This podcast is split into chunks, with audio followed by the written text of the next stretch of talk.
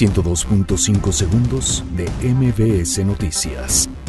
Próximo gobierno apremia a empresarios de la exploración y explotación de crudo.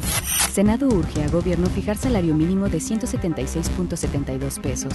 Con el 40% del conteo de votos, Marta Erika Alonso, gobernadora electa de Puebla, mantiene la ventaja del 4%. Acusa el Partido Encuentro Social a Sergio Mayer de orquestar campaña para imponerse en comisión.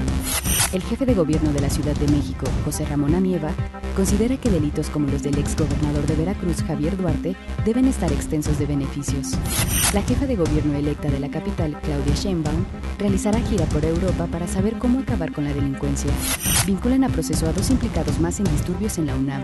Suman 14 en total. Por tomar fotos a menores, pobladores intentan hinchar a sujetos en Hidalgo. Uno de ellos era agente ministerial. Cruz Azul Juárez y Pumas León, duelos que destacan en cuartos de final de la Copa MX. 102.5 segundos de MBS Noticias.